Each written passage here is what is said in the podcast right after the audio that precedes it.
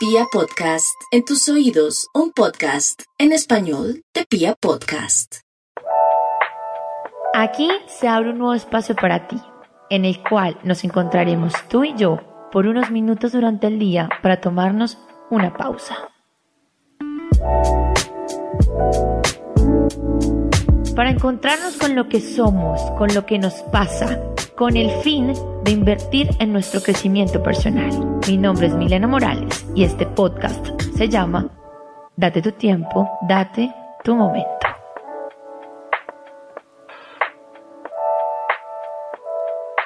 El día de hoy voy a hablar de los pequeños y los grandes triunfos que tenemos en nuestra vida. Cómo los catalogamos, cómo los estamos observando o a qué le damos este título. Pareciera que el propósito de todo ser humano radica en conquistar una vida.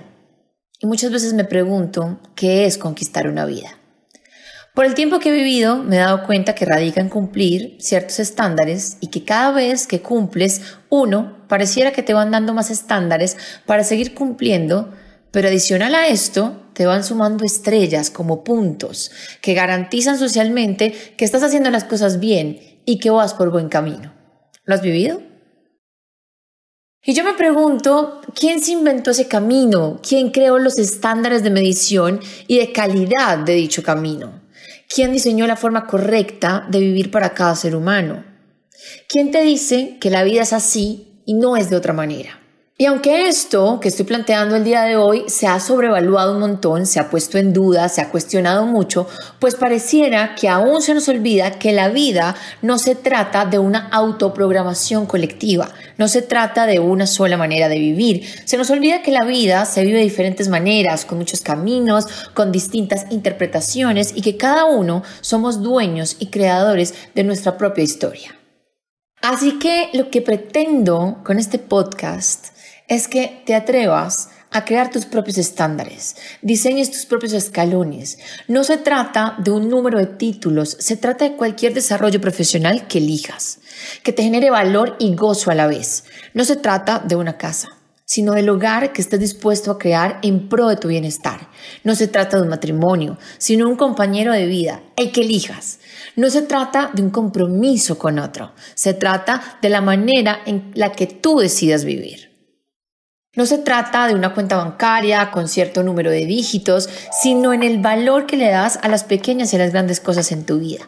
No se trata de tener hijos por cumplir con un título. Se trata de vivir el milagro más grande de la vida y la expresión más genuina de amor por alguien. No se trata de una edad correcta. Se trata de vivir la vida a tus tiempos.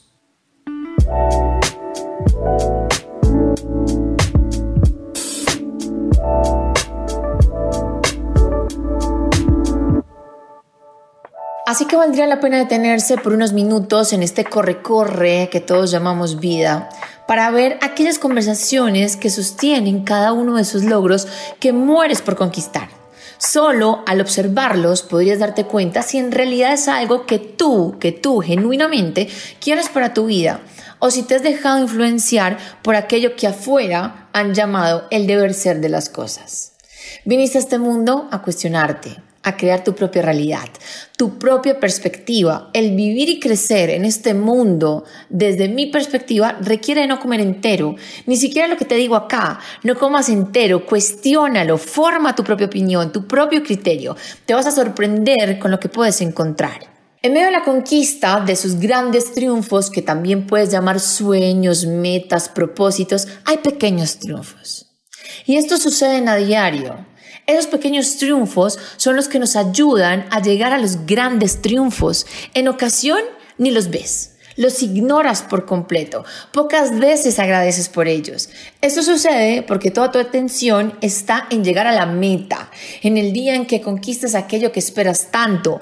Pero ese camino vale la pena vivirlo conscientemente. Tiene sentido hacerlo más fácil. ¿Y hacerlo más fácil para quién? ¿Para quién? Para ti. Lo más fácil siempre va a ser renunciar, pero el persistir pueda que no sea la meta, pero es eso lo que te va a llevar a la meta. El no renunciar en ese día que parece ser el fin del camino es un pequeño triunfo, aunque a ratos debo confesar que para mí se convierte en el gran triunfo porque no renuncié. El olvidar tu para qué, tu motivación y entonces elegir tomar la disciplina para continuar es un pequeño triunfo. Entonces, crea tu propia vara de medición, conquista tu día a día con pequeños triunfos, esos que te van a ayudar a llegar a tus grandes triunfos. Celebra tu disciplina al levantarte, tu tenacidad al no renunciar, la constancia a tus sueños a pesar del resultado.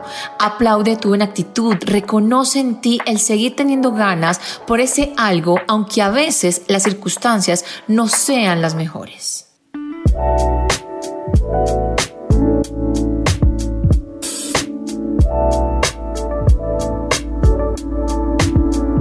Aplaude esa hora de ejercicio, ese único día de dieta, esa conversación que tuviste y que te costó.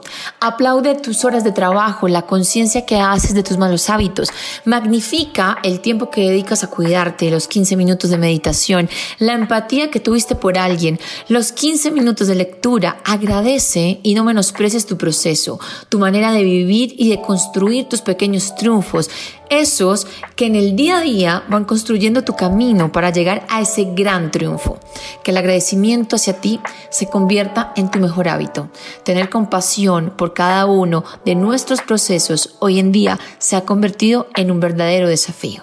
Así que abraza y celebra a diario tus pequeños triunfos.